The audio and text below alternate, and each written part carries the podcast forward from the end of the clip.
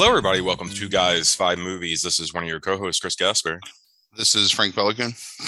Tonight, you are listening to episode 133, which is the top five films of 2001, and this will be our last episode of the year 2021.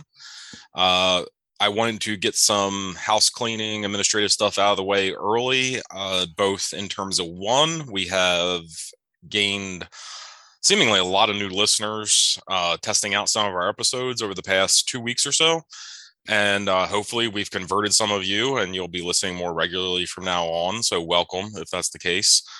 Um, and I wanted to kind of give a little bit of a preview of what's coming up in 2022 uh, before we get into tonight's list. So, first, uh, I wanted to go ahead and shout out our sister podcast, and that is the Best 30 Minutes podcast. Uh, Frank and I do that along with our longtime friends Orion Wellmaker of the YouTube channel Battletoad Overload, um, where he beats Battletoads on as many CRTs as possible. So please give him a look. And then um, our other longtime friend Mike Bledsoe. Uh, that podcast focuses on kind of, I, what do we we call it? I called it nostalgia cast for a long time, but it's um we we that kind of document typical human experiences based on our specific memories um you know our connection each other through time like so it, it's acting as some sort of like time capsule of a specific time period um with specific personalities we have a wide range of topics that we've covered so far anything from what it's uh first NES memories was our first episode. We've covered inappropriate, inappropriate vomiting. Yeah. yeah. that's the one that always sticks out to me. Inappropriate vomiting. Um, but we did a Christmas a Christmas present themed episode that just dropped last week. So please go ahead and, and give us um you know give us a look over on that podcast. It is on a separate feed from Two Guys Five Movies and uh, we try to keep that podcast to 30 minutes we failed a couple times with that mm. particularly mm. our most notable failure is the top five uh, each of our top five albums of all time which ended up running about two hours um, but we're still learning with that podcast um, it's on available on all the major podcasting platforms all podcatcher apps you want to make sure to search specifically uh, the best 30 minutes when you're searching it because it seems like the article the is important in that search right now. Um, and then it looks like our next episode, as we were discussing it today, is going to be talking about the, at least for the Delmarva area, I suppose, the blizzard of 1996 is the next episode that we're going to be talking about on uh, that. So, uh, the other thing I wanted to go ahead and highlight specifically for us and Two Guys Five Movies is next week, uh, next Tuesday, we will be starting our new supplemental podcast. We have done for roughly the past two years, the Quick Cage, which now all of those episodes are available. Episodes one through 91 are all available. And that's where Frank watched every single Nicolas Cage movie and reviewed uh, and critiqued them and now uh, we are moving on to the spin chagrin um, is the name of the supplemental podcast that will be coming out every tuesday with us. So frank do you want to go ahead and explain what the spin chagrin is? Because i i can't do it properly. So imagine the showcase showdown and price is right where they spin the wheel and you're hoping to get you know a dollar because closest to a dollar wins. Um, the spin chagrin is similar except there's no dollar everything's just a penny. And it's all movies. It's a vague description of what might be a movie, and then I have to take that vague description or adjective or whatever and find a movie I've never seen, watch it, and then review it on the next week's episode. So when we spun last week, the movie, the topic came up of hackers. So I had to find a movie about hacking mm-hmm. and watch it and review it next week. And it was tough to find a movie I had not seen about hacking. So um, picked a real winner. So that'll be enjoyable to talk about. Yes. And all of those, Frank came up with a number of topics for himself. And then uh, me and Orion and Bledsoe from the other podcast all uh, in a group thread determined other topics for Frank. So we have roughly in a 52 week period, we have I think 63 topics, and uh, some of those are going to be really funny, Frank. Um, when Yeah. we get to them, not for you necessarily, but I mean, you know, whatever. I enjoy watching bad movies for the most part. So well, that's good because you're going to watch fine. a lot of them. Yeah. yeah, yeah, yeah. yeah. I, I'm down. But there, there is a there. There's the element not only of chance in this though, but there's also an element of wit on your part. I think to eventually try to find a movie that can fit the description and find something good in Right. there potentially. Got to So- try and circumvent the rules. Right. Fucking circumvent. Uh, it could so they could be like dimes rather than pennies sometimes maybe. Sure, it might, you might even get a dollar in there every once in a while. Yeah, but maybe. For the most part, I'm probably just going back to my um back to the audience afterwards every single week. Stretch right. analogy. and then um lastly on the primary podcast here we have a uh whole slew of new top five lists we're not slowing down after you know three years in, in fact i think we're doubling down. So the first major thing that we're doing is uh, as we have done with 80s horror b horror movies and then the 1990s horrors lists from previous years next year we'll be covering every year of the 1970s in terms of horror. So starting in the end of january we'll be covering the year 1970 february 1971 and so on. Frank you want to i didn't ask you to do this but you want to give them like a little like you know uh, uh preview of like what 70s horror kind of like means to you and like why we're specifically doing 70s horror? Uh, there's a real interesting like shift in 70s horror away from the more traditional like gothic i don't know bodice ripping horror of like the 60s and 50s um where it becomes more visceral in a lot of ways so there's a lot more horror movies that are based on real or semi-real um you know fictionalized events. Um it's also just got the sensibility of like the 70s in general which is that really like rough grain um film stock um it makes things feel dirtier and more immediate. So there's a lot of stuff in the 70s that's just um super influential i think into modern horror you know in terms of like the creation of a couple different genres including like slasher. Um and also just you have a lot of directors who would become mainstays you know not even in just horror but like outside of horror and like mainstream filmmaking who are kind of cutting their teeth in horror in the 70s and then sort of at the other end of that it's the end of a career of a couple of uh, seminal directors or kind of maybe like the twilight of their career. So you get this wide variety of different movies all different kinds of topics and a lot of really classic films in the 70s so it's going to be fun to talk about them and some stuff that's really great that we don't even we don't have on lists because we either either talked about it before or I kind of feel like there's not much else to say about it um, other than what we've already said but yeah I mean I think it's you know it's a Yeah. solid 50 movies Yeah, I mean, having um, kind of started watching some of those movies in those early years, uh, yeah, no, definitely like a wide variety in terms of like what you were talking about that shift. It seems, and um, probably I guess we'll have a lot of a lot of foreign directors probably on those lists too, right? Yeah and definitely because there's when we did the top five of the 70s which was in hindsight a really stupid list to do um we touched on some foreign directors but there's a lot of other like more minor foreign directors and directors who became more influential later in their careers that you know had their starts in the 70s so you to Right. talk about some of their early works and i don't know it's um it's it's a good list i'm excited to Yeah. to watch all those movies again and talk about them Nice. All right. So we'll be covering one of those a month. Uh, it'll be the last episode of every single month. And then uh, we will be doing our traditional top five lists uh, throughout the rest of the year. So in January, I can go ahead and tell you that we are starting the year by covering, which is kind of becoming a tradition. We're covering the top five films of Michelangelo Antonioni.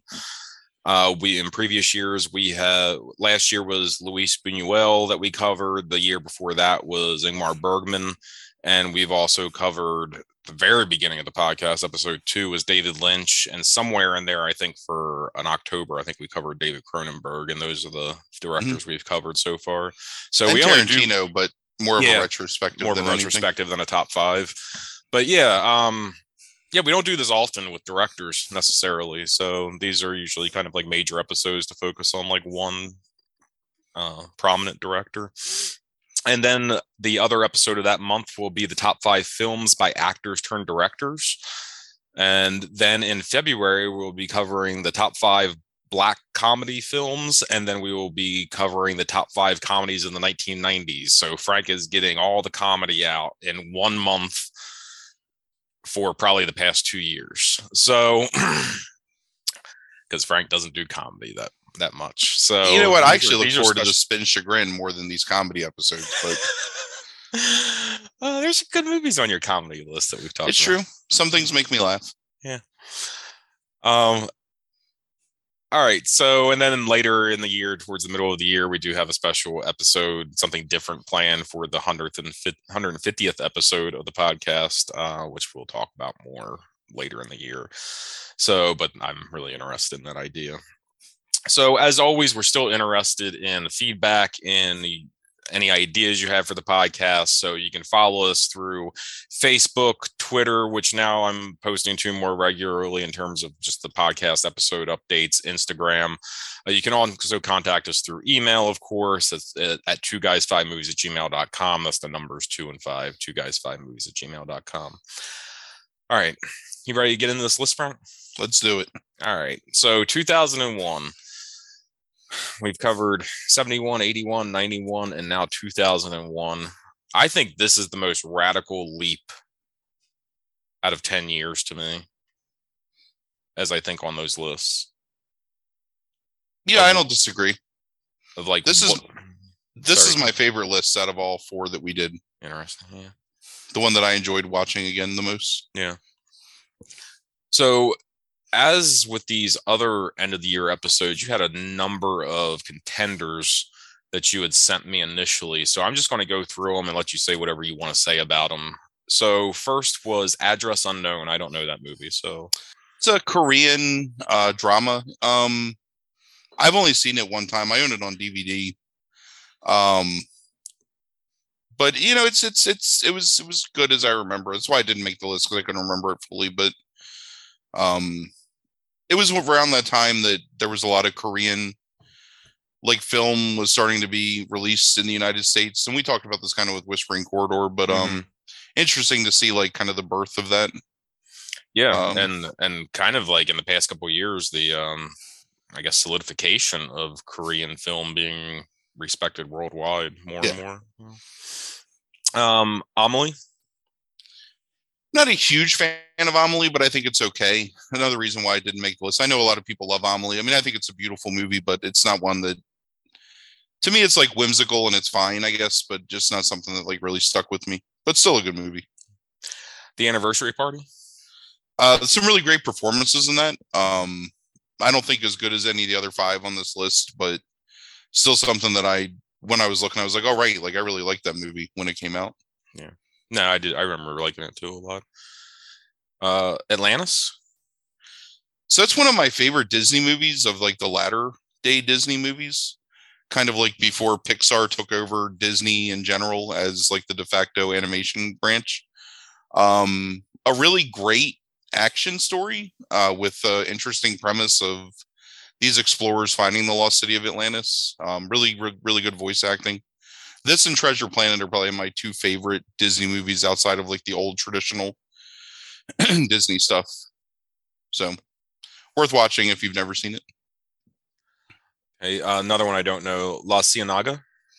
Um, it's a Spanish language um, drama involving a family uh, who are on vacation. Uh, it's good. I mean, it's yeah. it's on Criterion, mm. um, and definitely worth a watch. Um, really beautifully filmed. It's got kind of a cinema verite style to it.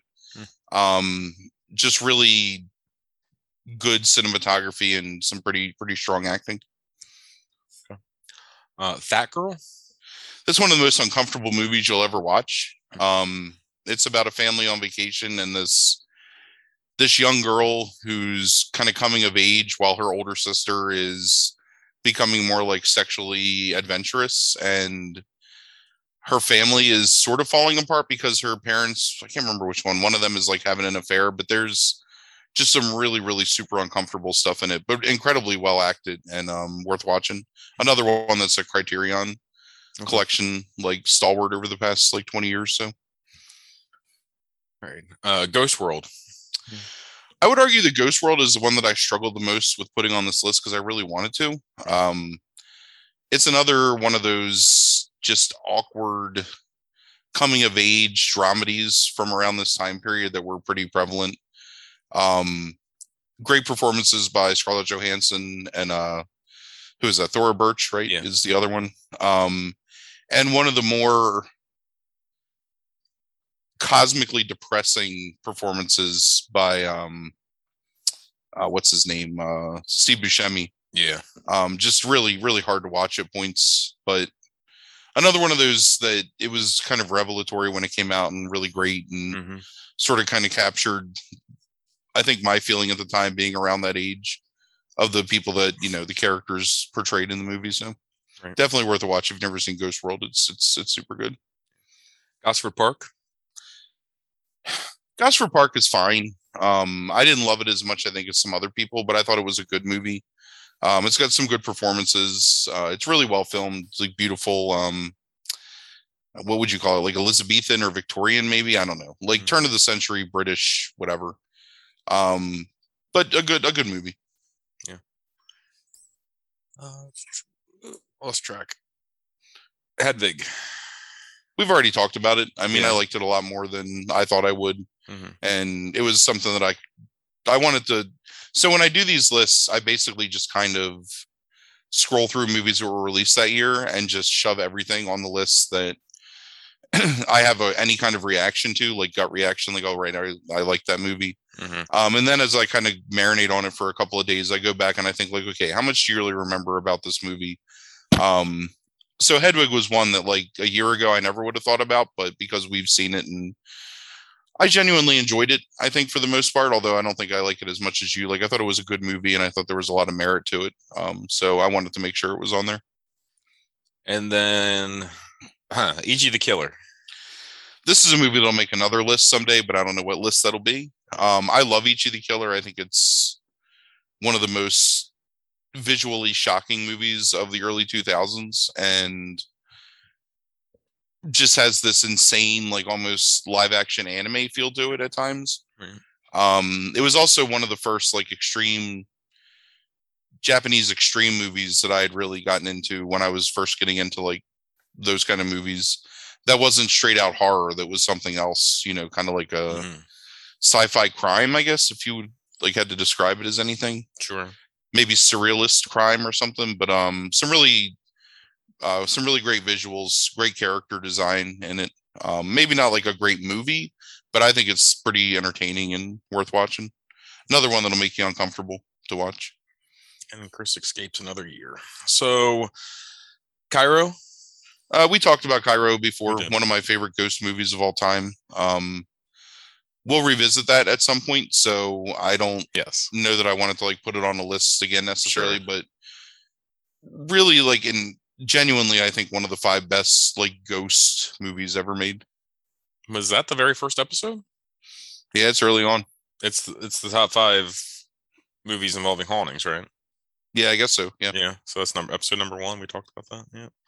Um, Kandahar. I don't remember this movie except I remember that I liked it. Gotcha. Okay. Like I saw it on there, I was like, right, Kandahar. Like I liked that movie. And then I never bothered to go back and like try and remember. Um so it's a vague recommendation because I know that I enjoyed it, but I can't give any specifics on it. Uh, Millennium Actress. I don't know this one either. it's not to spoil anything, but this is an animated movie, Hmm. um, directed by uh, Kon Ishigawa, I think is his name, Kon K O N, and then some Japanese last name. Um, he directed Paprika and uh, Perfect Blue. Okay. Um, so this is very similar in tone in terms of like being like kind of like that Lynchian surrealism, um, but done to an extreme because you know it's animated. Um, I struggled with this because there's an animated movie on this list that we'll talk about, and I didn't want to put two animated movies Mm. on, but this is 100% like worth checking out. And if you, I know that there's not a lot of people that can watch like adult animated movies in the sense of like, not like pornographic, but like adult, like mature themes. Um, but if you find that you can watch it like 100% worth seeing and like heartbreaking by the end of the movie, uh, That's really, hilarious. really. Never mind. I've, I've I've seen this movie. You made me watch this movie like 15 years ago. Oh yeah, I'm sure it's been forever. I'm sure. Yeah, yeah, yeah. Yep, I've seen this now that I look up screenshots of it. Yes, I do remember that. Um, Mulholland Drive. another movie we've talked about that I think is um it's not my favorite Lynch movie, but I really enjoy it and I think it's got a lot of merit to it. Um but again, that's something I wanted to talk about so recently since we've talked about it. Yeah. You don't think it's better than one like the first movie we're going to talk about? Sure, but we've already talked about it. Okay. All right. Um, I, several movies we've talked about are better than the first movie we're going to talk about, but there's a nostalgic connection to that first okay. movie for Yeah, me. yeah. so. I'm, I'm interested to hear about that. The others? I think The Others is another one of these just really great, solid ghost movies. Mm-hmm. um great performances fantastic setting um kind of keeps you on the edge of your seat if you don't know what the twist is in the movie um and this is really before like the quote unquote twist was a big thing in our uh so kidman in particular just fantastic job in this movie and but i mean is it better than any of the other five like no you know what i mean so there's no way to put it on there really Okay. Uh, the piano teacher? this is a fuck i can't remember this director's name Haneke, Haneke, I think one of his movies. Uh, It was is, another yeah, one. Michael Haneke. Yeah. It was another one that jumped out at me. That he's a director that like he's always gonna like stab you in the guts and like twists whenever you watch any of his movies. like all of his movies have some element of like human pathos in them that are just super uncomfortable at points. Um, this is one of his lesser movies, in my opinion, although I think it's still really good. Um, and if you are okay with like being uncomfortable, it's definitely worth watching. Um, really good performances by the two principals in it as well. So that's that that's to me the biggest selling point. But not my favorite Michael Haneke movie, and at some point we'll get to talk about my favorite one. So it'll be on the list somewhere. Yeah, we talked about Caché earlier in the year, and um, I really like that a lot. I really, Yeah. I, I like his film style. Yeah. Yeah, he's um he just he just really like gets at the center of things that we hate about ourselves Mhm. basically and like just grabs that thing and like explodes it in your face and it's Yeah. um it's it's always difficult to watch um his most difficult movie to watch is funny games um the original version i think more so than the remake that he did of it um in english but um just i don't know like like normal people in terrible situations is his his bread and butter Yeah. and believably terrible situations not like Right.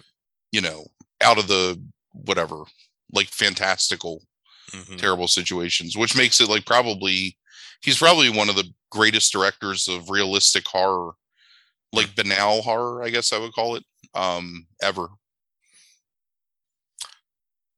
All right. Samsara. it's another one where like i have vague recollections of it it's a beautiful movie but i don't really remember a whole lot about it and again another one i just didn't feel like going back and doing a lot of research on and storytelling. storytelling is the one movie that doesn't belong on this list because it's a great movie but i found it really compelling um just because uh, like Solondz is always going to be like Haneke like he's a guy that like thrives on making the audience confront like uncomfortable things in life um and it fails here in a lot of ways because he just tries to go too far with it but as a filmmaking experiment, I think it's fascinating to watch. Like, you know, the the different actors playing the same characters at different times and during different experiences. And um again, while it's not like it kind of makes it a mess of a movie, but it's a really fascinating mess. And sometimes I think that those are like some of the more interesting movies to watch when you're kind of just like watching a train wreck sort of happen, but it's like the most artfully constructed train wreck that you'll ever see. Mm. So, And then E E tu Mama Tambien. another, it's a like a really beautiful, well filmed coming of age movie with some fantastic performances in it. Um, maybe my favorite movie on this entire like the movie you've, movies you've listed in terms of the cinematography of it. Mhm. Like I love the way that movie looks. Um, I just don't know what I would say about it beyond like that. So, and I think maybe we do like a like a coming of age list sometime, and then that comes as part of that. Um, but really, like just a an explosive, like vibrant movie that sort of came out of nowhere that year. That's it. Yep. All right. So remember, with these lists, we've decided at the end of the year that we're going to just talk about them in no specific order. We're not ranking these movies whatsoever. So even though we're starting this first one, this isn't necessarily number five on the list, although I think it would probably be number five. It would be number five on the list. So Right. um, the first movie we're going to talk about tonight is Blow, directed by Ted Demme. Stars Johnny Depp, Penelope Cruz, Franka Potente, Rachel Griffiths.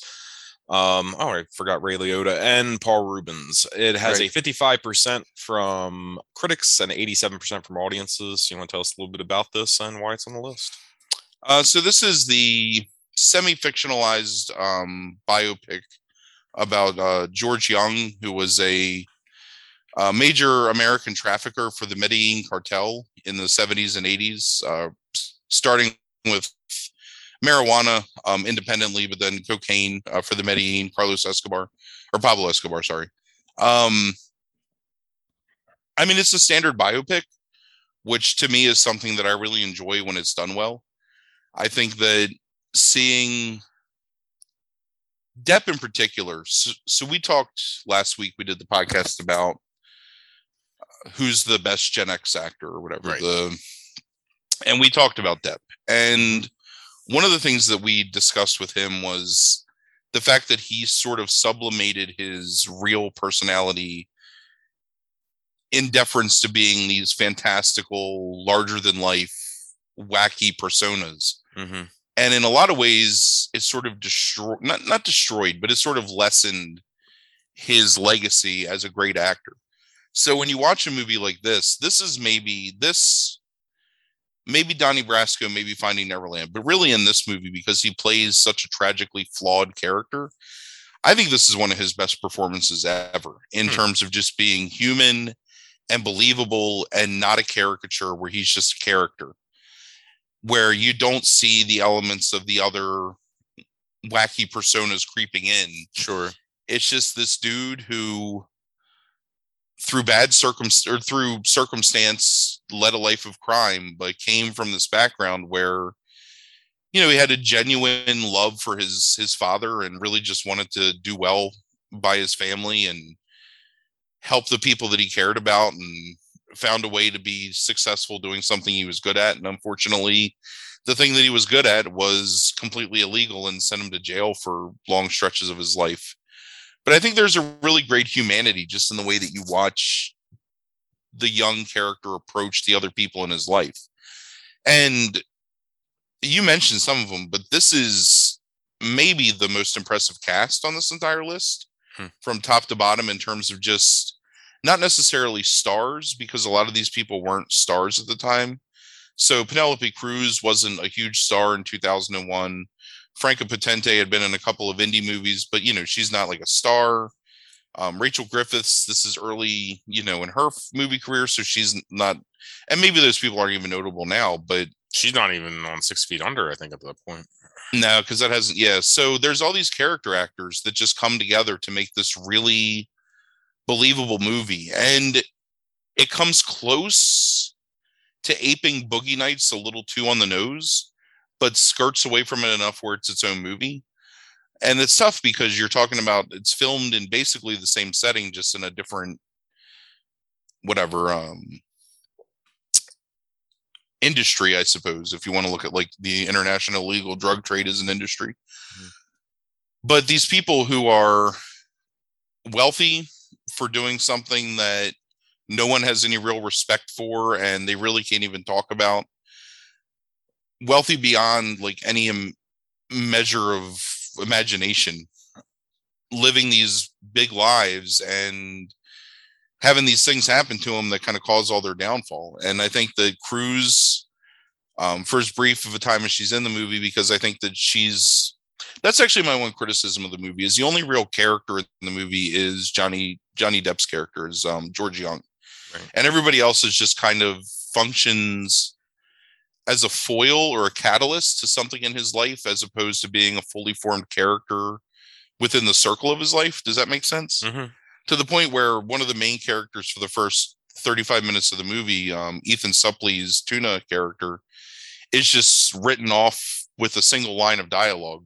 Right. Like maybe he stayed in Mexico. Who knows what happened to him? And this is a guy that was, you know, a major character in the movie for the first portion of it. Uh, but those missteps aside, I think that it's got great performances. I like the way that it's filmed. It's very reverential to things like Scarface and Boogie Nights and Carlito's Way and whatever, like those early 80s and well, Boogie Nights is mid 90s, but takes place in the 70s. Those movies that sort of try to capture the look of the 70s well after that decade was over. And I just I enjoy it. And it was a movie that I really didn't know anything about when it came out. Uh, I didn't know much about the that topic, the drug trade topic, especially the Escobar stuff, was not as prevalent when we were. It became more prevalent with, especially hip hop artists, kind of adopting Scarface, and then to another extent, like the Medellin cartel, as being these um, avatars for them, almost. Mm. You know, like adopting those identities but it was a really good look at the you know sort of the inherent danger and risk that these people were taking and the fact that it doesn't glamorize it because he's always falling short. And the heartbreaking relationship between him and his dad uh, that's exacerbated by the fact that his mom is just a self-righteous you know selfish jerk. It's um i don't know. I really enjoy it. I think it's got great performances yeah, I I would argue with maybe the exception of one of the other movies on this list, I think the first 30 minutes of this movie might be the best 30 30 minute opening on any of these movies lists. Like there is the kinetic nature of those first 30 minutes of the high it get it like almost like exudes to you as a viewer was fascinating because I've only seen parts of this movie. I've never seen this entire movie. And the watching the first 30 minutes is really good in terms of the rise of George Jung as a dealer. I think after that it meanders. I you know, Ebert said that it was well made and well acted, and that the failure of this movie isn't a failure of anything involving the filmmakers or the principals. It's a failure of George Jung's, and that he's not a very interesting character to make a story about. Right. Uh, and he says that like it's almost like Ray Liotta being in this movie reminded him of so much of Goodfellas, where it took a less important criminal and made him much more interesting, and that was like the opposite of this. Uh, sure. Um, but I, th- Okay, go ahead. Go ahead. go ahead. I just so I agree with that to a point, but I think that's what makes it fascinating. Is here's a dude that's not waving a gun around and being the toughest guy in the room or being the guy that's negotiating these big deals because of his like you know his big balls or his mm-hmm. large personality it's just a dude that was so nice right that people were just like, all right, yeah, we'll let you move our drugs because no one ever suspected him because he's just this right white guy in the 70s that's able to get through, you know, customs easily without getting searched. I, I think I this, mean, I think this movie personally, the thing, and this is the oddest like thing for me to say. I think this movie needed like another 45 minutes to an hour. Yeah, it would have been more interesting if you had more time with him in the span between. So where this movie sort of falters a little bit is the death of um, Franka Potente's uh, character. Mhm. And at that point in time, so that's his first arrest and her death from cancer is to your point, like where it goes from being this kinetic, almost like exactly kind of boogie nights, this feeling of like yeah, like a contact. it's just going and going and going and then it just kind of drops because then you have to get him into Colombia to meet with the cartel and Mhm. get with Diego and there's all the things that happen there and but I think that's indicative of how this man's life was because I I truly believe that when you look at the movie what it's saying is that he loved this woman and she was the reason why he was doing everything he did and when she was gone he was kind of aimless you know he just sort of Mhm. meandered all over the place and then that's why he fails so much later in his life because he's careless at that point. He doesn't it doesn't really matter to him. So when his entire west coast connection is taken away from him he doesn't really fight back. He just kind of takes it. He gets Mhm. beat and he sort of retires in a lot of ways from it. And then you know you just see that there's this guy making these really bad decisions but ultimately because he's just trying to help out the people that he cares about i don't know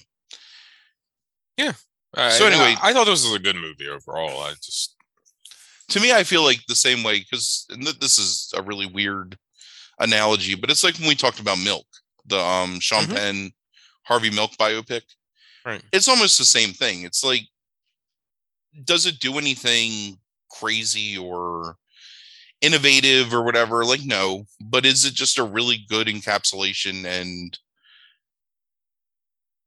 picture of this person's life and i think that it is and i mhm. again one of my favorite Depp performances I, I think that he's really really captures the heart of a person without having to dip into his bag of tricks kind of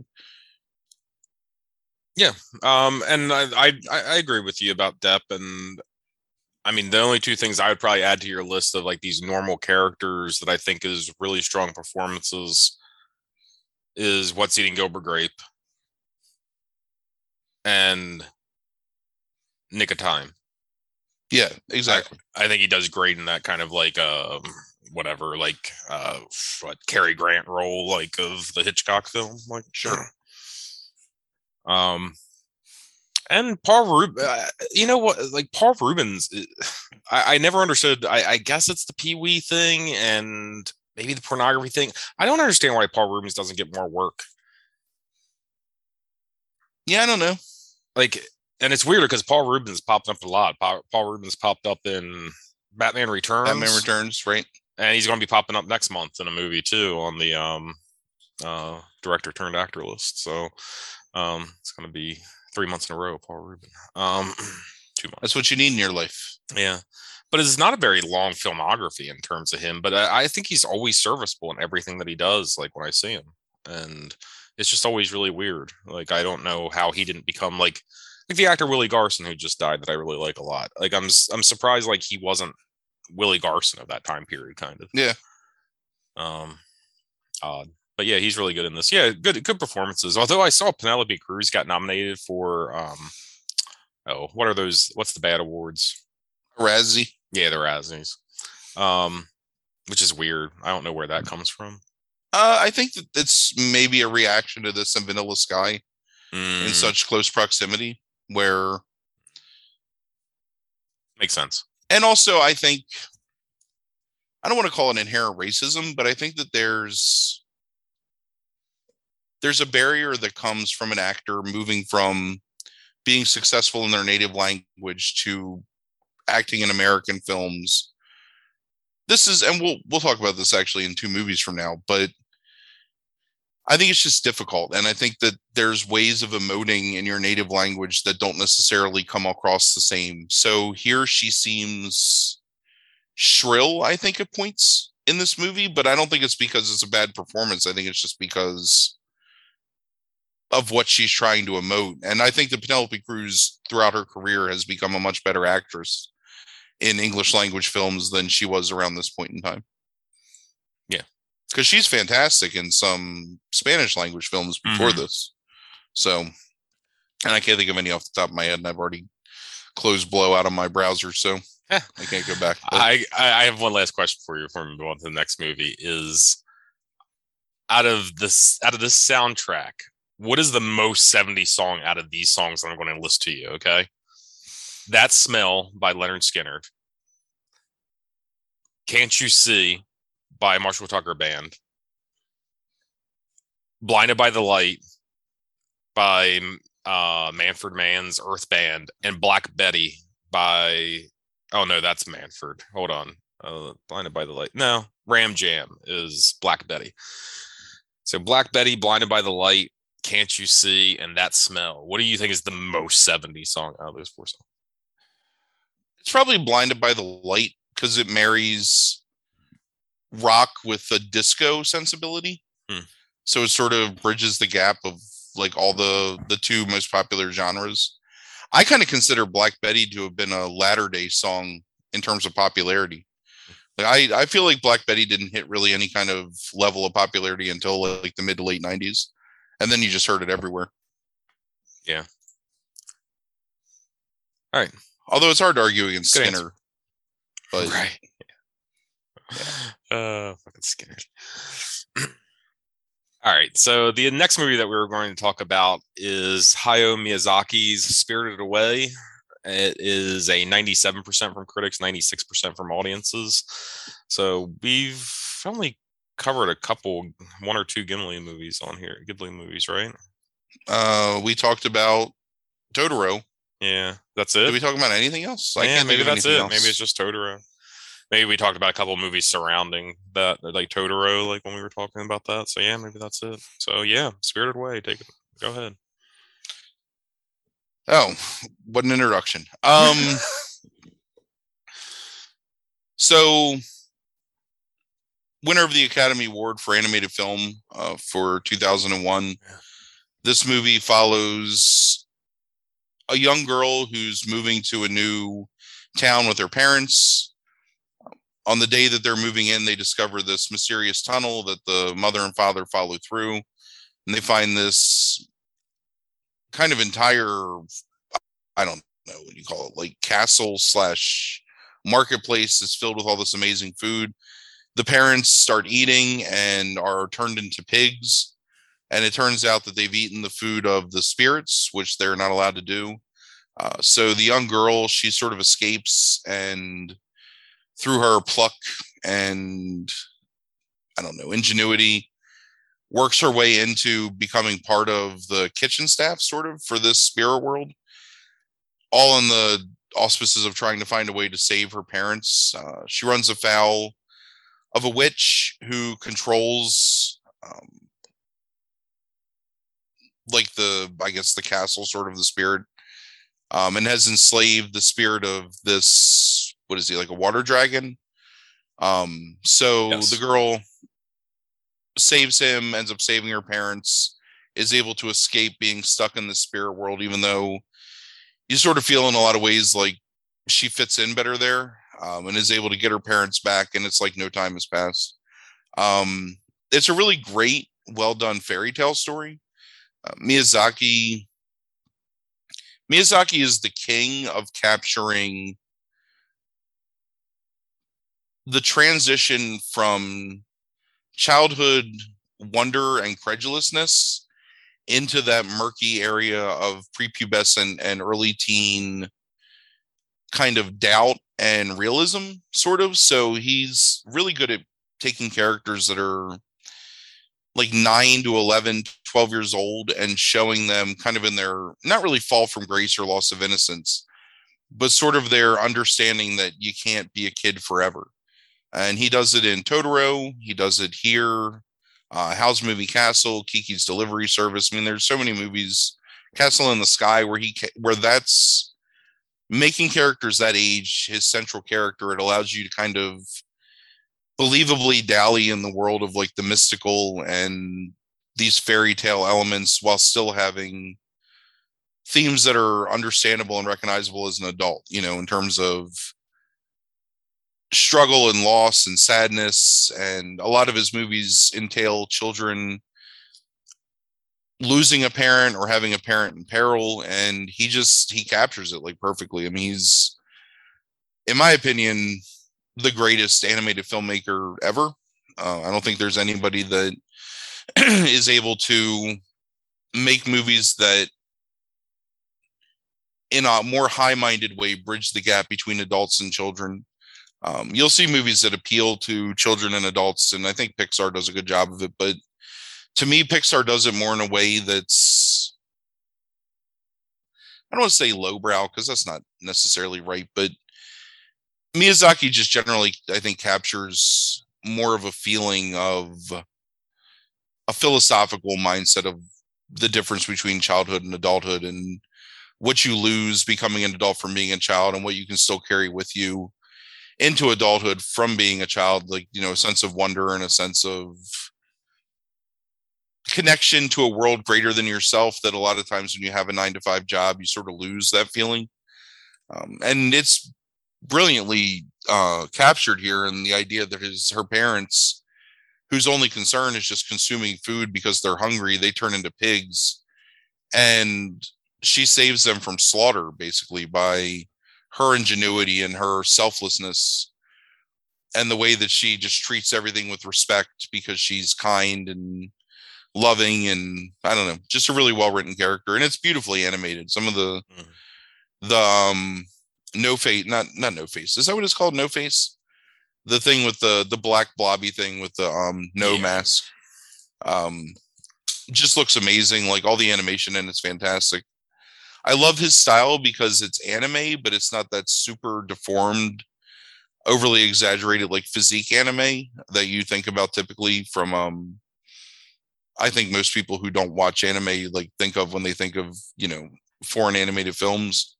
Um he's got a very soft almost watercolor feeling to his movies where things like water feels wet and you know when you look at a the way he animates the wind blowing through grass or leaves blowing like if there's almost a tactile sensation to watching his movies that's um that's pretty amazing i think to watch so we had a great experience going to see this movie in the mm-hmm. theater uh, we went to one of the ritz theaters uh, the ritz east i think in philadelphia um one afternoon and just watched it and we were all really impressed by it one of my favorite Miyazaki movies in general. I would say that this Totoro,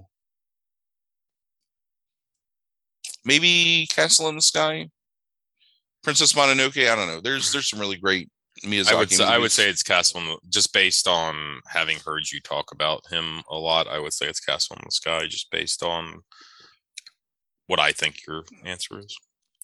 I love Howl's Moving Castle too. I mean, if you have any, if you've not really had much experience with if you have a bad a bad opinion of anime because of the whole weeb um association with like hentai and just weird like sexualization of children the Mia's the the Studio Ghibli movies are the ones to watch that will show you what the genre is capable of. Like mm-hmm. watching this, Grave of the Fireflies, uh, even there's like Arrietty, which is a animated version of the Littles. If you've ever seen the Littles, which was a TV show when we were kids.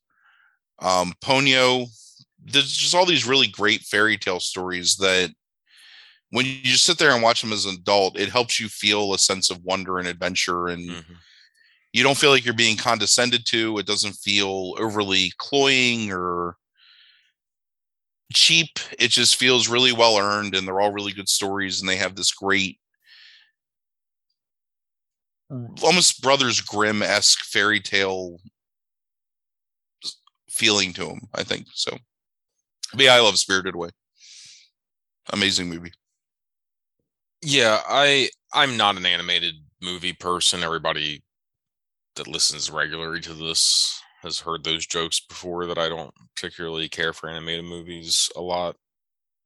And it gets worse, I think, once we get into computer graphics more so. But uh and what I guess the Pixarization, Disneyfication of of those movies, uh, where they start following some formula, like really really bothers me. But uh, his movies, Miyazaki's movies, are not like that, like whatsoever. Like exactly what you were saying about like not much can make me capture re, re try to recapture wonder again but his movies certainly make get me the closest probably like the, the description that you gave of this movie is fucking ludicrous like on the on its on the surface like it may like and but it, they're all like that there are all these like if you just describe like oh this is the plot points that happen in this movie and here's who the characters are they all sound so fucking weird and so fucking bizarre.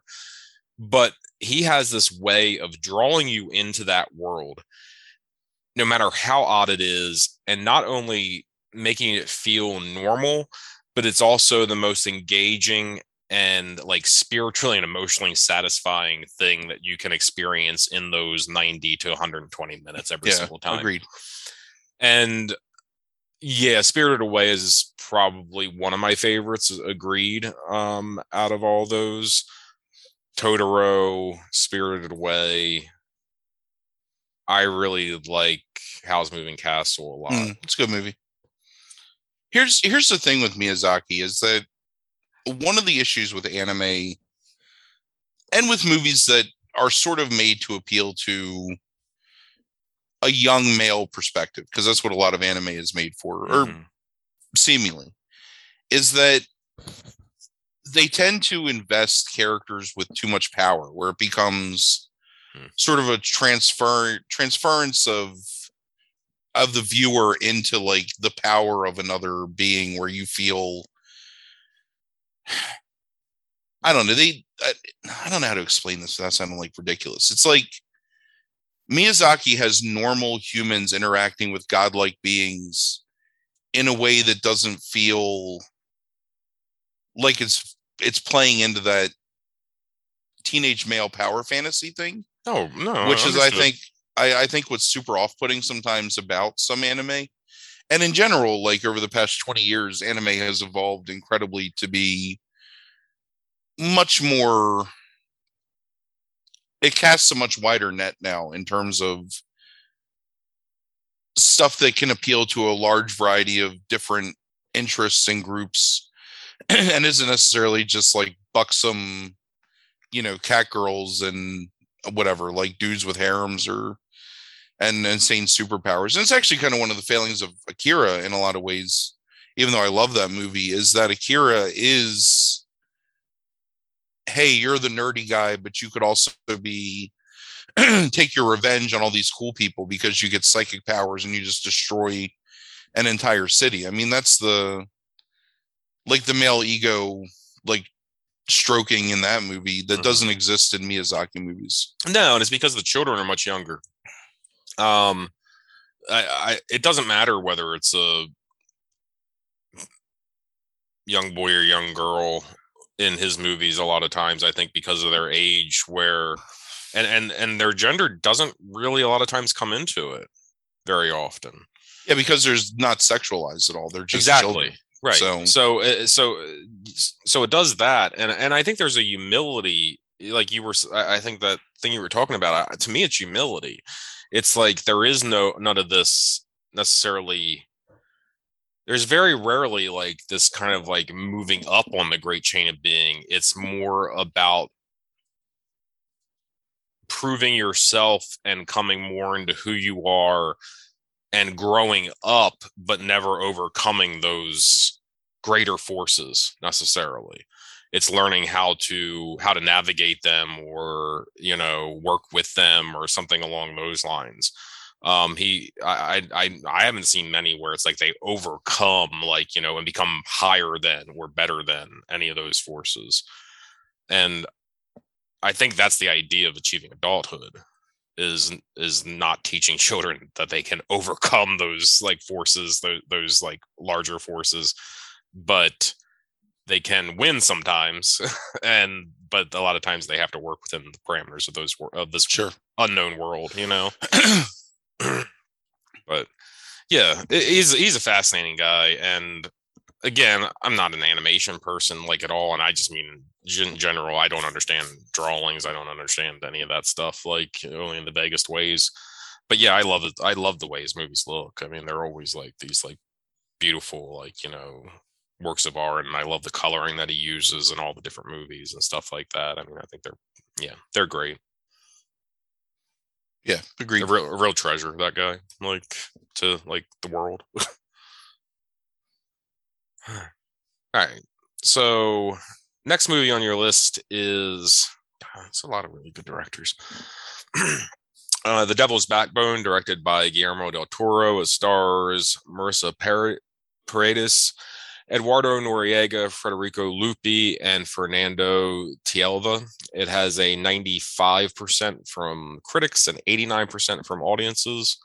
Uh, you want to tell them a little bit about this movie and why it's on the list? Sure. Um, so this is Del Toro's third feature film uh, after uh, Cronos, which was mm-hmm. Spanish language, and then um, uh, Mimic, which we talked about, uh, both mm-hmm. those movies in yep. the 90s uh, horror movies mm-hmm. list. Set during the end of the Spanish Civil War, it follows a young boy who's sent to an orphanage that's run by the Republican loyalists who are opposed to Franco.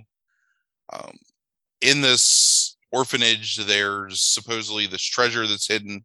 Well, not even supposedly, there's a treasure that's hidden, which is these reserves that are being used to kind of supply the loyalists uh, held by this husband and wife. Um, there's a sort of really nice, uh, similar, I guess, kind of the spirited way in some ways that this interesting look at childhood, especially under uncomfortable circumstances or terrible circumstances, because uh, the main character, Cesar, his parents are dead, and he's in this orphanage, and he becomes friends with the guy that's sort of the bully in the orphanage, and they build this bond, him and some of the other kids. But the orphanage is haunted, supposedly, by the ghosts of this young boy who had died under mysterious circumstances, I guess a couple years before, like the year before, uh, during a bombing. Um, so you had asked me this question the other night, and I want to bring this up because I think this is I think this is an interesting way to talk about this movie. And you had said about sort of the idea where you find out that the ghost is not the threat in the movie. Yeah, where I found, I found out, to refer to as humanist a humanist ghost story. Yeah. And I think it's really interesting, and especially because we just talked about uh, Stir of Echoes um, mm-hmm. earlier this year, which is nowhere near the movie this movie is in any way, shape, or form, but is the same idea where you think initially there's the haunting, and that's the thing that's the quote unquote like horror of the movie. But then it turns out that it's the human element of it, which is the horror of the movie. So in this movie, it's the character of Jacinto who's having an affair with the the wife and who's just a terrible person and ends up causing the deaths of pretty much all the primary characters in yeah. this movie aside from Cesar. And who gets his comeuppance at the hands of the ghosts that you're kind of led to believe especially in the early to mid part of the movie is the the threat or the supernatural like uncanny force that you're supposed to be afraid of. And Del Toro does an amazing job just because of the way that he films um, Santi, who's the young boy that uh, you're initially led to believe died in the bombings, but it turned out died because Jacinto killed him, so he couldn't reveal that he was trying to steal the gold from the orphanage. As this darkish figure with this huge pool of blood just leaking upwards out of his head and aesthetically the look of it is amazing the first time you see it especially it's such a such a powerful interesting take on how to represent a ghost where it feels ethereal and it feels disconnected from the physical world yet still maintains an element of immediacy when you see it like it's it's really shocking the first time you see the ghost of santi in the movie mm-hmm. And Del Toro, Del Toro is an interesting director because we've we've talked about this. I think we've even talked about this on the podcast, but we've definitely talked about it off air. Where I feel like Del Toro is one of the greatest Spanish language directors working in the world today that has incredible difficulty directing movies in English. Like when you take Mimic and you take this and you put them next to each other, I don't know that you would ever guess that that was the same director that was responsible. Right. and you can say the same thing about the Hellboy movies and like Pan's Labyrinth. You know, in Pan's Labyrinth, hmm probably his most critically acclaimed movie that he did or he's done in his career. But you look at that and you look at just and I so I was thinking about it when I was talking about when I was thinking about this movie today and how I wanted to talk about it. Because I think the most interesting thing is that I feel like it's the connection to Spanish history and real life events that Del Toro can invest so much of himself personally in this movie where it feels like you watch something like Pacific Rim and I know the Pacific Rim is a big budget action movie Mhm. but it lacks that that humanist element to it that I think this movie has and I really feel like it's because Del Toro has this deep personal connection with the Spanish Civil War, this time period, just the idea of loss and the human element that comes with filming a movie that's based in his own country. And you see that in Pan's Labyrinth too, because how have I know that you've seen that movie, but have you seen that movie recently at all? No. So I watched it again last year, or I watched it again earlier this year. Mm-hmm. just direction wise, performance wise, it's just so powerful. And you watch something like Hellboy, and there's a lot of that element that goes out of it. And I, I really just think that he's. I don't Well, know. I, I, Here, here's an interesting, just very, very quick, but like recent event that's happened here is I've been avoiding watching Crimson Peak despite me watching every damn horror movie that's in existence. I didn't even know he directed Crimson Peak until Yeah. two, two weeks ago. So, but I've avoided it because of um Hiddleston's like cheekbones or whatever, like staring at me. Like, um, so I, I just can't click play. Brandy watched it out of nowhere, my wife, and so she watches it and is describing it to me. And I was like, "Yeah, I never hit play on that." And she's like describing to me, like, "Well, here's the things that are good about it." Like, you know, it, it and and she's not like a, a a movie buff, and she doesn't understand like uh, you know like a lot of the language, but she's like, "It's filmed really well." and she says the the performances are good but there's like this thing that's just missing out of it it's like Right. there's it's like scenes don't necessarily like there's no like kind of unifying thing to all of it to where it just feels like it's a bunch of things happening and i don't know why they're happening and it feels like there's just this something and she couldn't describe it it was like just this thing that's missing in all of it and I was like, who the hell direct? Just out of curiosity, like who the hell directed that? Like, because she was telling me it like looks like really nice on the screen and stuff. Like, you know, um, yeah, I looked it up. and It's him, and it's like, yeah, there is this intangible thing that is lost when he directs in English. right. And I don't understand that because you you watch interviews with him and he speaks perfect English. Sure. he has an absolute command of the language in the sense that I I think if I, I don't know that it, in the modern day if you didn't know that he was a Spanish language director that you would even know that he was a Spanish language director if that makes sense. Sure. But it's not even just there's this weird sheen to all of his English language films where they feel like you're watching something that was manufactured. Mm-hmm. Crimson Peak is a beautiful movie, Mhm. but it is a weak ass gothic romance, Yeah. honestly. right. And the Hellboy movies, beautiful fucking movies, Right. but they just they're missing. I don't know if maybe he feels like that's what it takes to be successful in American film that you can't have nuance, but he loses all of Yeah. his nuance in his American language films, and it's like Devil's Backbone is 100% a movie that if you enjoy horror movies, you should watch. It's right. And, and think about the intricacy of the plots in this movie, Frank. right. Like that's why I didn't even really go into it too much because Right. be Because there are like 15 what, like minutes explaining. like six different like plots that are going on almost in this movie. Right. It's almost like three different movies, honestly. It's Yeah. it's it's definitely a three act structure Mhm. in its most traditional form, and you feel each act distinctly. And it almost mirrors um, Cesar's transition from lonely, sad, wide-eyed orphan to the guy that's sort of leading the rest of the orphans to civilization again at the end of that movie. And it's, but it's brilliant and it looks amazing. The Spanish countryside is beautiful.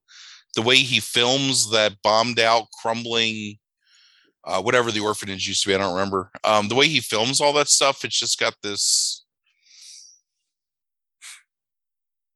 It's close to whimsical, but with an element of sadness to it, where it's like not really whimsy, it's kind of melancholy. Like he's just very fantastical, melancholic way of filming things.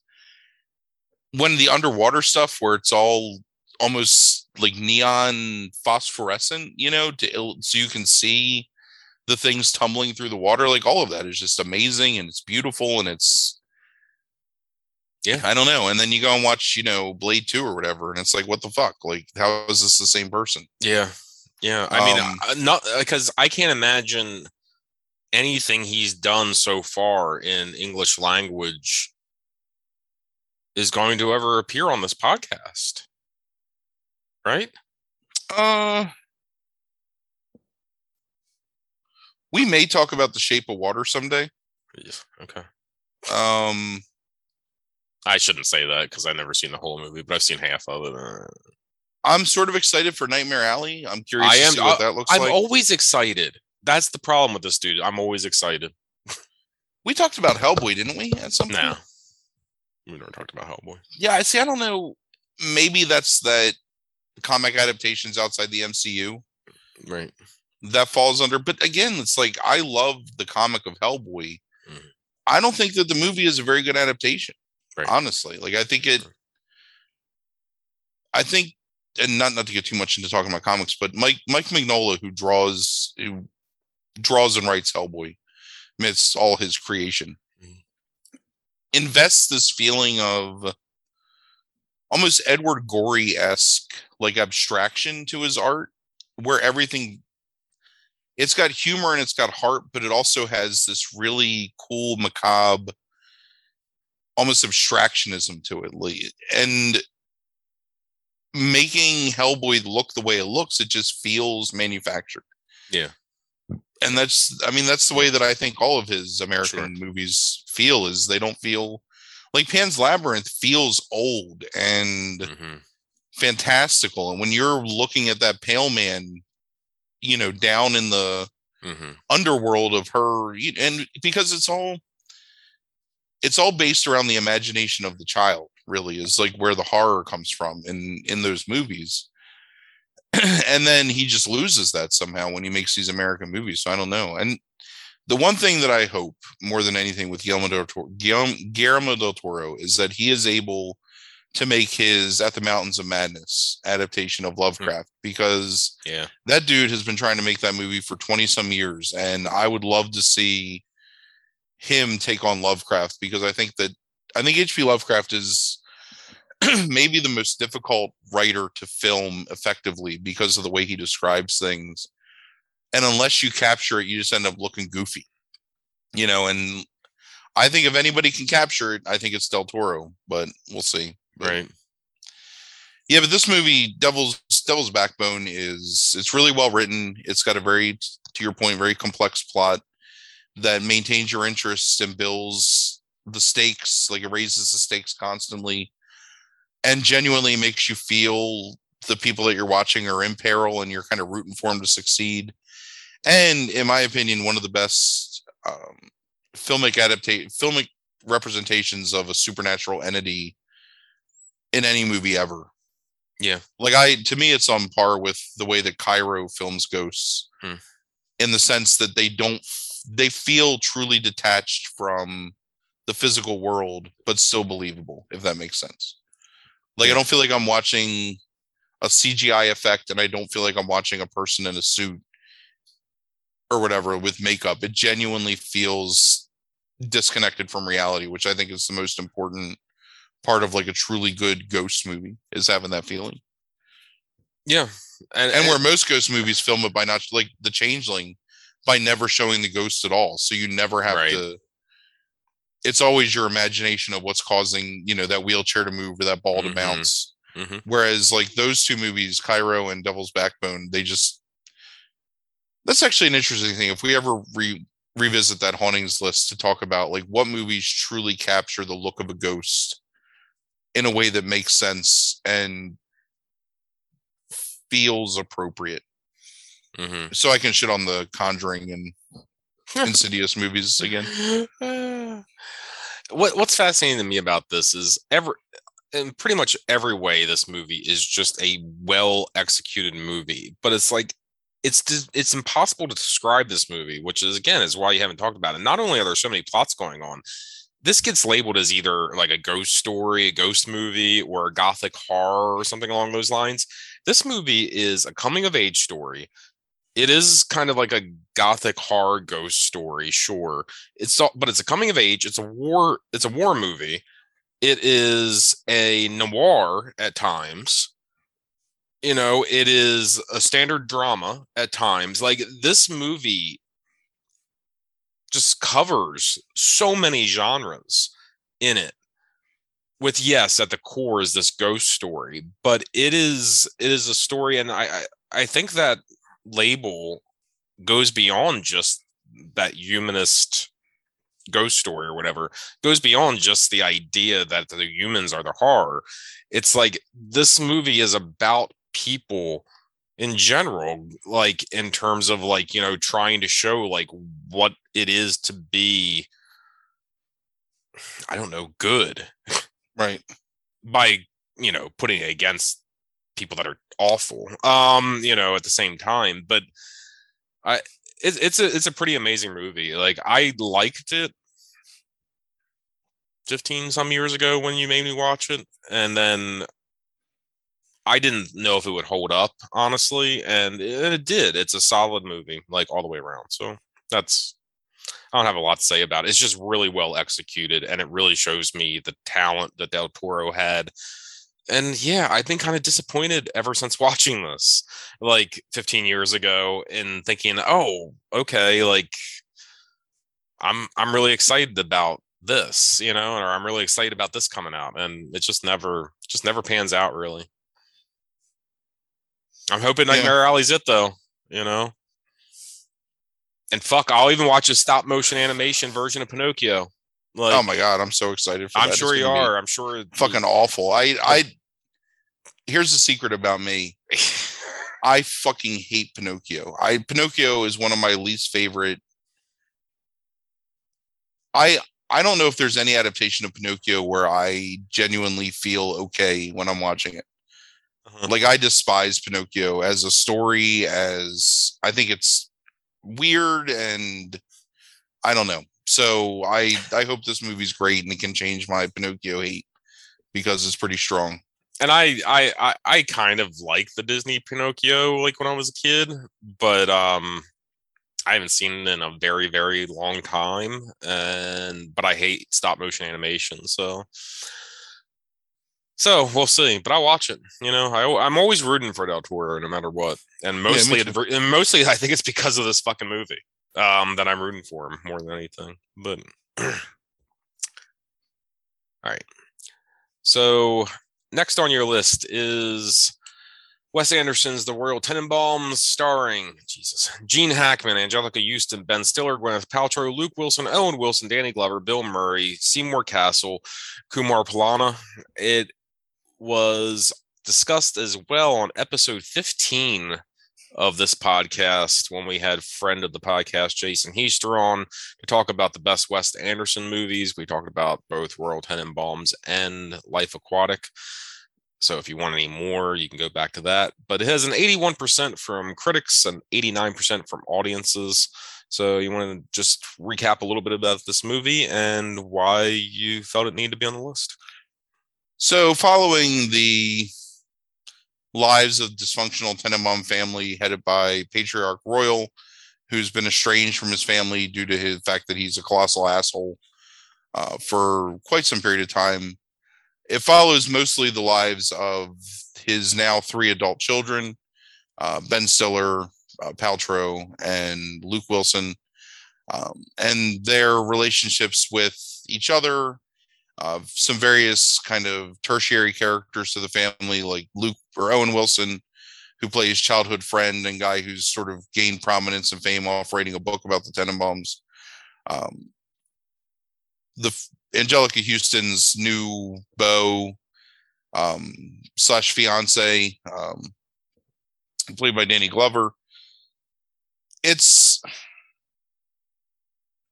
it's interesting because I I think Wes Anderson is one of the most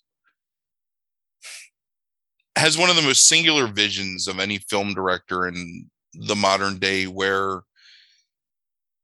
much like with Tarantino and Paul Thomas Anderson, you know when you're watching a Wes Anderson film. Like it, it feels a certain way. Mm-hmm.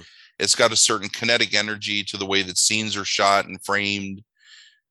There's distinct preciousness to the way that he composes his soundtracks for his films and the way he arranges songs. There's a really distinct look where it's sort of modern, but also anachronistic at the same time. And there's a blending of the fashions of different ages to a point where you never feel like you're looking at people that could have actually existed, but it almost feels like they could have. Um, and I think the Tenenbaums captures all of that really well, including just his very tight, no perfect dialogue that he writes for people, where there's almost a sense of scriptedness to it. Like if you're watching a play, where it feels very purposeful, like where a character is saying something because what they're saying. Because in film, you know, you're capturing everything and you can look at minutia and you can focus on small things and the director is guiding the viewer to different points whereas you know on on stage the characters have to be more emotive because they're guiding your perception to where they want it to be based on how they're moving and what they're saying and Anderson does this thing where he, it almost looks like he's almost always filming a play, and his dialogue kind of represents that, but it still feels like a film. And so it's this really cool amalgamation of the two where it almost feels like you're watching somebody playing in like a dollhouse or a sandbox or something, but with real people. I don't know how else to explain it mm-hmm. other than that. And I think that this, I think Rushmore, this, and Life Aquatic perfectly capture that feeling in the sense where you know you're watching a movie but it helps you suspend your disbelief enough where you kind of just get swept up in what's happening with the people. And in this movie tenenbaums is 100% driven by the performances of all the actors in it. From the smallest performance up through one of you know, in his most masterful performances, um, Hackman playing Royal, just with this air of I don't even know what I call him, like maybe latter day Burt Lancaster mixed with Ernest Hemingway with a touch of Popeye Doyle, you know, like all combined together. Except that like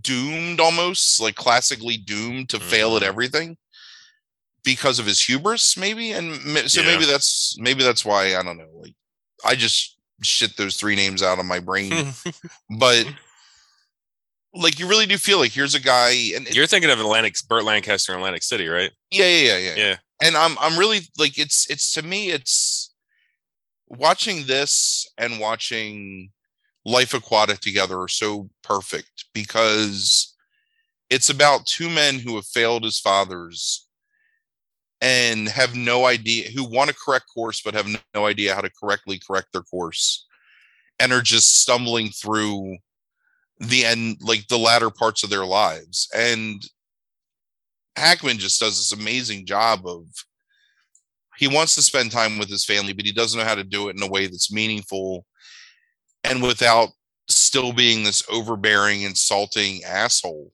that he's been his whole life. But he knows that he's an insulting, overbearing asshole. He just doesn't know how to correct it. And it's so fascinating watching throughout the movie, him ingratiate himself and him learn from his mistakes and forcibly humble himself to the point of becoming an elevator operator but still maintaining an air of dignity. I mean, it's it's it's a really masterful performance on his part. Yes. And like buoyed so much by Glover and Huston and both mm-hmm. um Luke and Owen Wilson and one of Paltrow's best, most understated performances that's both wistful and heartbreaking at the same time. Like you kind of fall in love with her a little bit, but it also makes you really sad, like right up until the end. Um, I think that one of the greatest pseudo dramatic performances by Stiller in his entire career in capturing this guy who's driven financially by a need to be better than what his father ever was by being successful and a better parent to his kids and also dealing with the traumatic loss of his wife and it's just i don't know and it looks beautiful Anderson perfectly captures, I think, the feeling of a city as you would want it to be, as opposed to a city as it is, if that makes sense. Mm-hmm. Like where it feels like a small community and it feels kind of frozen in time almost in the way that he shoots buildings and you don't feel the the creep of the outside world kind of pushing in which I think is something that Wes Anderson does particularly well is he captures enough of the modern world where it feels modern without weighing you down with the problems that the modern world contains maybe mm-hmm. um, and i think the tenenbaums does that amazingly and really great sense of humor to it you know and just pretty amazing movie. Yeah.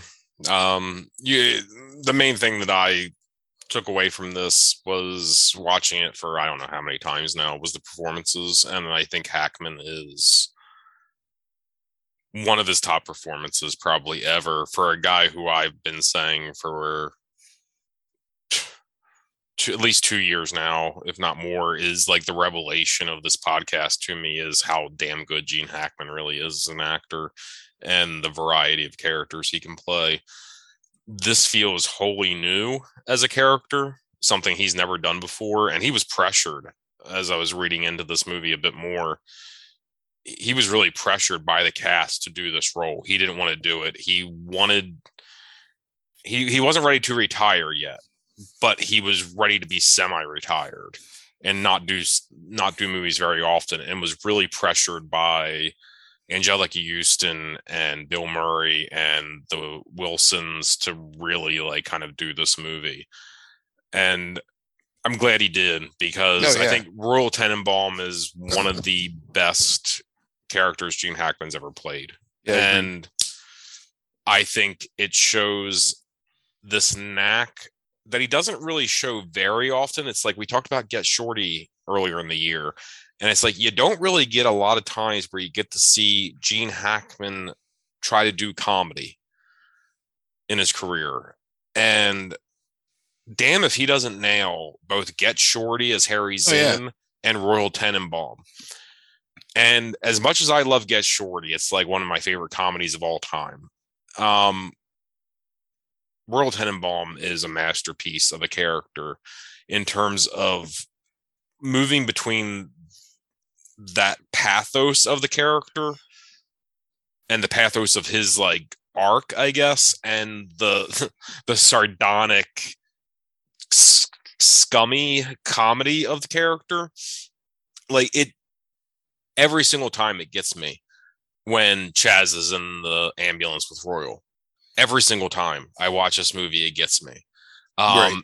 And it's Royal smile behind that mask that gets me like every single time. And of course, it has to be Chaz. I think in in that particular scene that is there with him, given their particular relationship. But um, but yeah, like uh, it gets me every single time. I the other thing watching it this time is Luke Wilson and Owen Wilson for whatever reasons, some of them legitimate, some of them not, get shit on. I think like a lot, um, like are, ju- are just not taken very seriously sometimes. And Owen certainly that makes sense. Um, for the characters they play in this, they they are they absolutely nail them, and so does Gwyneth Paltrow, I guess.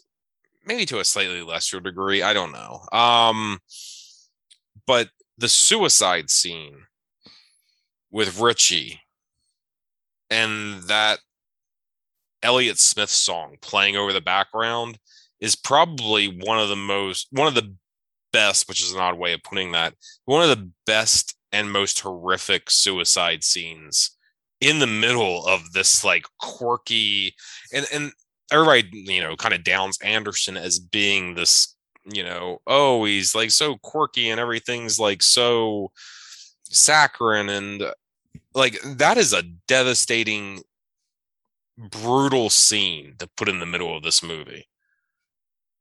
And i think it takes a lot of guts to like right. insert that and do it as kind of graphically as he does. And i found i i found it watching it this time to be really horrific inside of the movie. Not in a bad way necessarily but like a, a really kind of just gutsy thing to do inside oh yeah. this you know world full of wonder with these quirky prodigies turned you know. See to me that's the brilliant thing about the movie is that rushmore is 100% that movie right? Yeah.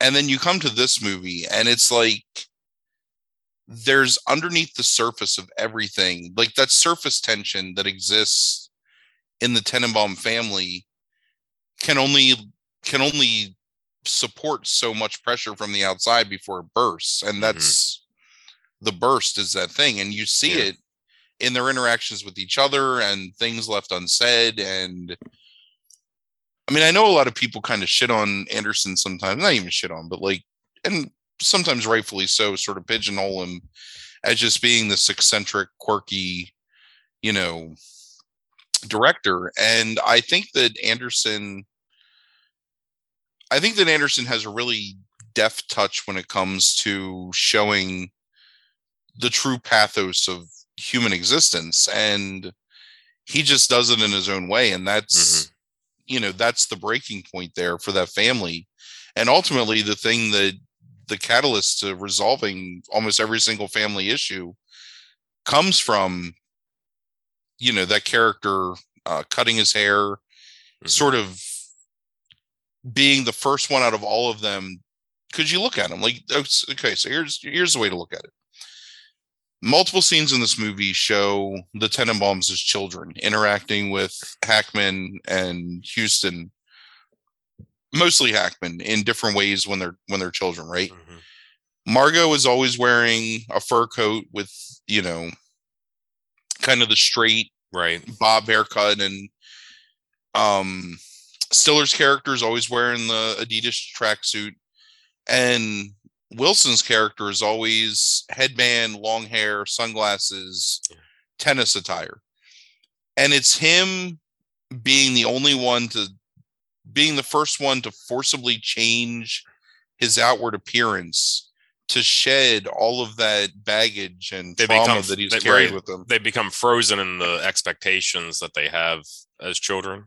Right. And that's him metamorphosizing right. into an adult basically like mm-hmm. coming out of the shadow of being right the failed tennis star and just becoming whatever he becomes you know a person like a new human by you know getting rid of all that stuff from the past and i think it's it's i never even thought about it until just now like saying it but it's a really amazing visual metaphor that mm-hmm. anderson does that he doesn't beat you over the head with Right. It's never mentioned by anyone in the movie aside from the fact that oh you cut your hair or whatever it looks nice. But it's it's so powerful and like just really brilliant for him to do it that way and I don't know. I mean I there's no Wes Anderson movies that I dislike. I think maybe I like Bottle Rocket the least out of all of them and mm-hmm. not the biggest fan of Darjeeling Limited although I think it's got some good parts to it. Um and I haven't seen The French Dispatch yet, but I don't know. Like I just I, I I love his vision of the world, and I just like mm-hmm. the way that he captures and he brings out the best in pretty much every actor he ever works with. Like you're sure. gonna get a great performance, or at least a memorable performance. So yeah, no, agreed. Um, really enjoy watching this movie every single time I watch it, and Yeah. yeah, um, never I'm never disappointed by the end of it. Or Have Have you watched either of his animated features? oh, Fantastic Mr. Fox, I had. What's the other one? Isle of Dogs. I have not watched Isle of Dogs. No. Yeah.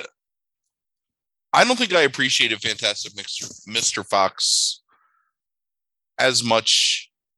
I, I, I want to watch that movie again. I think that movie is really, really well done. I don't know. Anyway, we'll Yeah. we'll talk about that some other time. But yeah, yeah. All right. Um, so the last movie we're going to talk about tonight, I have heard you say is as we've gushed about some of these movies here. Um, I've heard you say that this is your favorite movie of this year, right? this is a top fifty movie of all time for me. Okay. So the last movie we're going to talk about is Mira Nair's Monsoon Wedding. It stars Nasiruddin Shah, Shefali Shah, uh, Lillete Dubey, and Vasundhara Das. It has a 95% from critics and 87% from audiences. So we talked about Nair uh, last episode in 1991 in terms of um, Mississippi uh, Masala. Masala. And um, yeah, here she is 10 years later again. So you want to tell us a little about the movie and why it's a top 50 movie of all time then? Uh, so in scope, this is a really small movie and revolves around one family's preparation for the marriage of their daughter. Uh, in the days preceding it, leading up to the actual wedding day, generally follows the interactions and exploits of that family um, throughout the couple of days. The daughter is getting married in an arranged marriage to a man that she barely knows, whose family is from America. Uh, it's being supported by this rich family friend that's kind of supported the family for years. Um, it involves all these members coming from different countries to gather. Uh, this wedding planner group, uh, led by this kind of sort of flamboyant, sort of boisterous wedding planner, kind of feels like he plays sort of loose and fast with the truth a lot as he's helping to set up the the ceremony, which is an elaborate affair with tents and flower garlands. And anyway, the young girl is still in love with her ex, who's a television celebrity, who's still married to another woman, and is making her kind of doubt her decision to get married.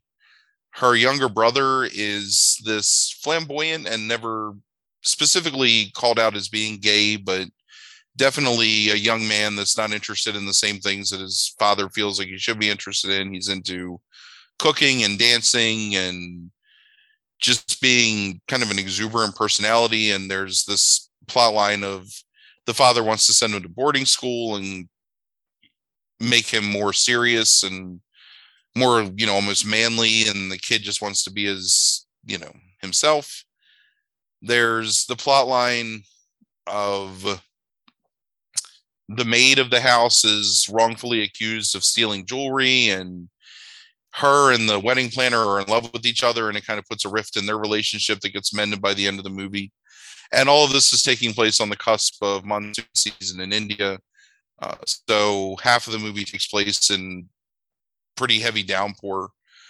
um, and then the most devastating uh, storyline of the movie, which really hits you. I am I I've seen this movie probably five times now, and every single time, like it gets me, is uh, Ria, who's the older cousin of the bride to be, who was taken in by the family when her father died, and was molested by the older family friend at an early age, and is now watching him start to groom her younger cousin in the same way. Um, and that culminates on the eve of the wedding during the uh, the night before when they're having this big party to celebrate the wedding where she sees him try and take the girl on a car ride and kind of loses it. And then the father coming to terms with the fact that he needs to protect this w- woman who's become his daughter over time. And so that's the movie. Um, again it just it takes place in a small period of time but number one, I don't think there's a performance in this movie that I don't absolutely love. Like I like every character in this movie feels real and they have genuine personality and they have they feel like they've known each other for a long time. Like you don't feel like you're watching actors perform. You feel like you're watching people that genuinely know each other just kind of interact on film. I love Nair has kind of a I always use cinema verite, but it's sort of what it feels like. The way that she films scenes where sometimes the camera moves past the principals to catch something happening in the background or sort of illustrate the setting in some ways. And she does it where it's not jarring ever. Like it just sort of feels like you're caught up in the rush of this family trying to prepare for this momentous event. I think that it's a really bold look at some things that when you read about the way that especially women are treated in India, I think it's really bold of Nair to approach those things like the the older family friend grooming the young girl mm-hmm. and sort of the confrontation of that and um the father confronting him on the day of the wedding and saying you're not welcome here and turning down all the financial support that he's received for all the years from this man because he needs to stand up for his daughter. And just how heartbreaking it is when he's talking to her and you know i don't know how to help you. I don't know how to fix this. I don't know what to do. Like i want to help you and my heart breaks for you but i have no idea. You know it's it's very real and very raw and incredibly heartbreaking when you see it. And then exuberant afterwards when you see her admiration and love for this man who's willing to sacrifice so much financially just because he cares about her and sort of her kind of coming around at the end of the movie. There's um a beautiful scene where uh, after record so the bride tells the groom and i apologize that i don't i don't have these names in front of me so i'm just i don't remember all of them the bride tells the groom that she's had an affair with her ex while they've been engaged and he gets angry but he comes to accept it because he tells her that he you know he thinks the marriage will work he thinks they can be happy. And so during this wedding party they go up on the roof and they embrace and they kiss and there's just the way that Nair films that scene. So you have the trees that are kind of over overgrowing the side of this rooftop patio that are festooned with these lights and she does that in soft focus where their silhouettes are in hard focus like in the foreground and it just sort of it's one of the most beautiful scenes like almost ever in a movie and it's such a simple thing but it's the way that all of that is filmed and the way it comes together it just like it feels magical in the middle of this movie that feels very practical in a lot of ways and just the colors and the way that she films the rain and all of it like i don't know i i love this movie fully. I don't think there's i think it feels like it goes by in like 15 minutes. Like you don't feel like this movie takes any time at all. Like it's super you're super engaged the whole time. And it never lets you dwell. It, it just it just continuously moving you through the events of this family and building your knowledge of them and your familiarity with them. So when it pays off, pretty much every single storyline within the span of about 15 minutes, like you genuinely feel the exuberance, I think, of this family of these people getting married together. And it just, it feels great. Love the music in it. Um, love the dancing. I love the marriage of the traditional Indian culture that you see a lot of times in the Bollywood movies with the more modern mindset, you know, of Western culture kind of encroaching into this traditional world. It's just, yeah. Well, the, amazing. Yeah, and that, and that's the interesting thing is between last episode with Mississippi Masala and seeing that Indian family in the States, in the South, and how that plays out of those mixing of cultures. Now we're seeing 10 years later, I think it's really interesting with her and how Western culture has started to influence a lot. and you get it really early on with that brilliant scene on the talk show about the the two sides like arguing about sex in movies in the talk show and then you find out that she's been kind of having this affair even though she's engaged. And even before that you start seeing it in the language itself and how hindi is moving into english between the different generations and it's it's a really fascinating look at a modern indian family 20 years ago and it, it I've always appreciated because you had me watch this movie again. It's like when you were having me watching a lot of movies like 15 years ago, so or right around that period. And yeah, I I remember it's like I was like, I know I watched this and I remember I liked it, and I started watching it, and I only remembered certain things from this movie. And as I remember, as soon as I hit play, and I saw like the opening scene, everything came rushing back to me. Like every single element of this movie came rushing back to me. And it was still just as much of a joy to watch this time around. And one of the subplots that I don't see get mentioned a lot that I love in this movie uh, when I read the reviews the, and the critical work on it is the PK, the the the wedding planner, mm-hmm.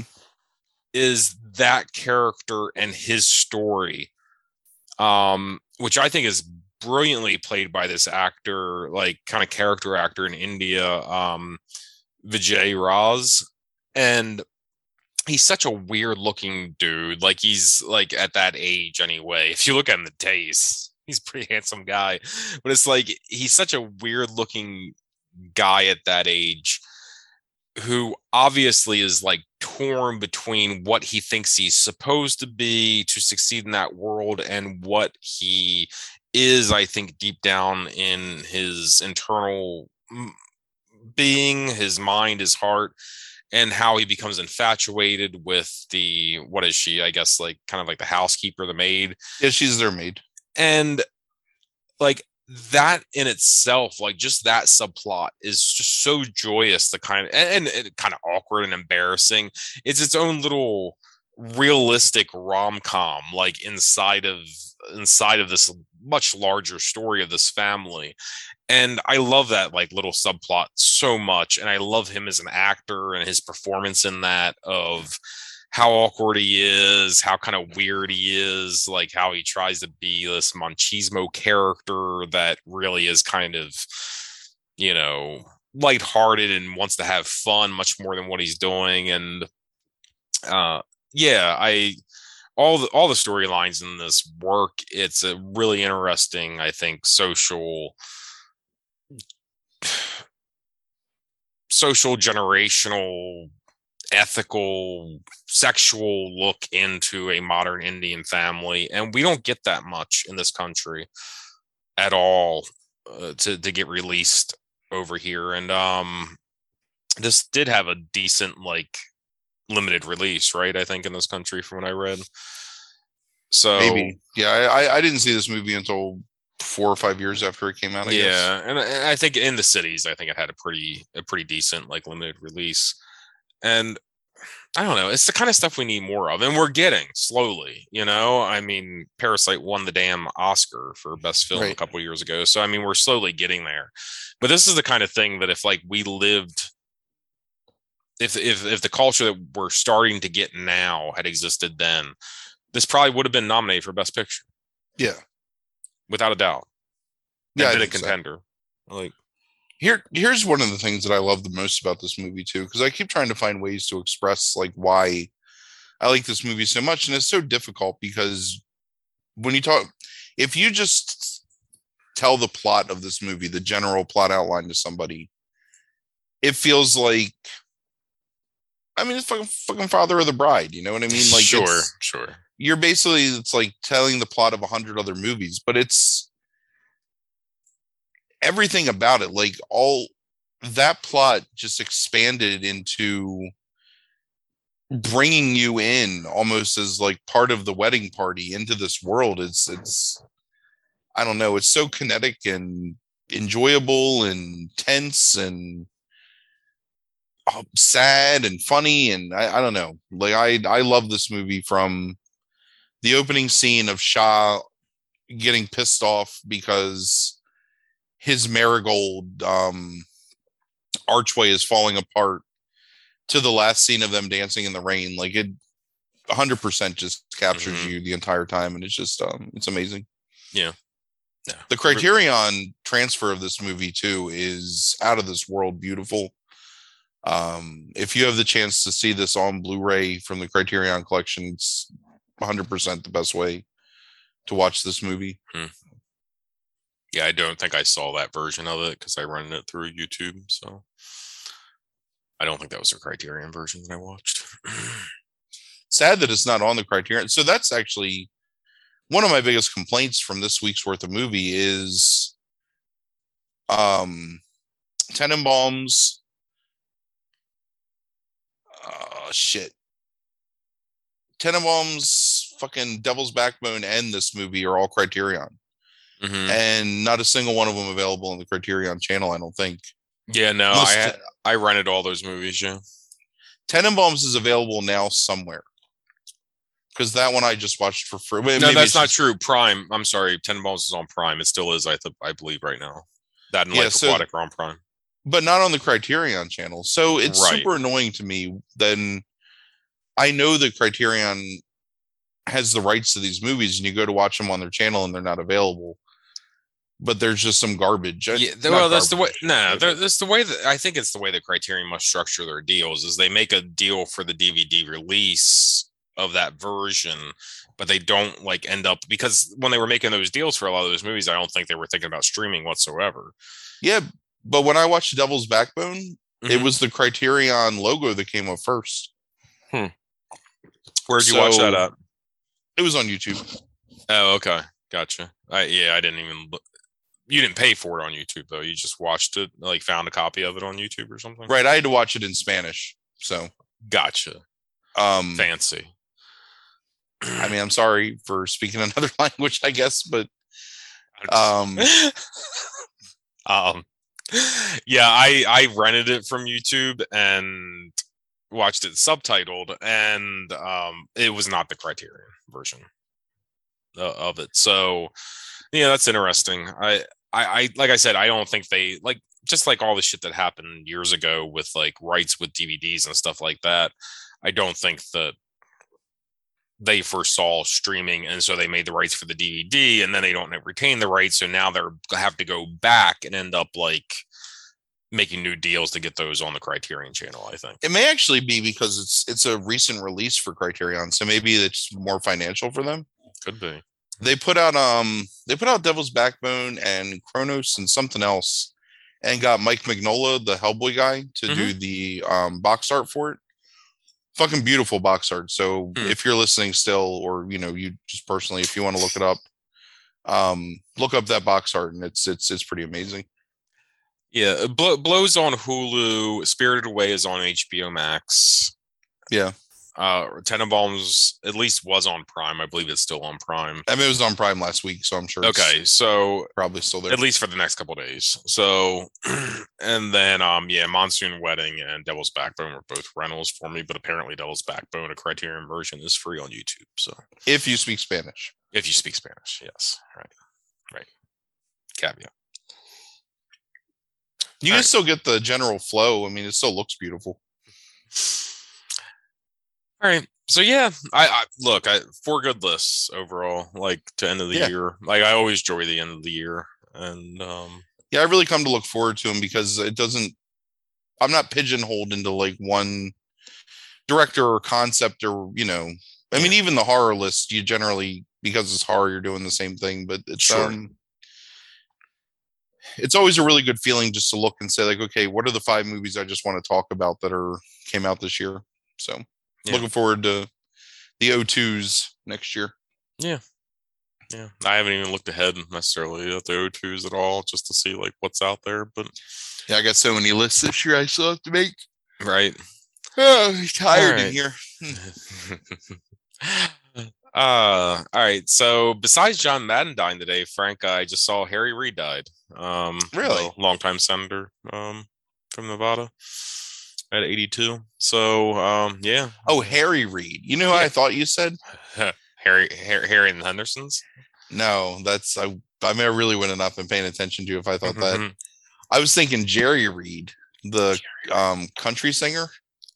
I don't even know who who I don't know who Jerry Reed is. You know Jerry Reed. What? I don't know this guy. If I don't know him by name, Frank, then I don't. I mean, I probably know his songs by this guy, but Um, he eastbound and down, loaded up and trucking. okay, I know Eastbound and Down. Yeah, okay. That's. Eastbound and down. No, it's Harry Harry Reid, the senator from. Nevada, that was the head of Senate for many years. Um, also died. They're not. I don't think they're saying yet whether it happened from COVID or not. She Um, got the gold mine. I got the shaft. But all right, thank you for listening this year, everyone. Um, thank you for all of our new listeners. Thank you to all of our old listeners, and uh, we hope we can keep putting out content that you want to listen to in 2022. Um, in the meantime, the other news story that I saw is that we are now averaging in the past seven days 250,000 cases per day in the past seven days. So please, if you don't have boosters, get boosters. Please mask up. Um, I don't want any of our listeners because we have uh, such a limited base to get sick and die. Um, Just so- stay home like I do. yeah. All right. Thank you for listening, everyone. Be safe out there. Have a good night. Deuces.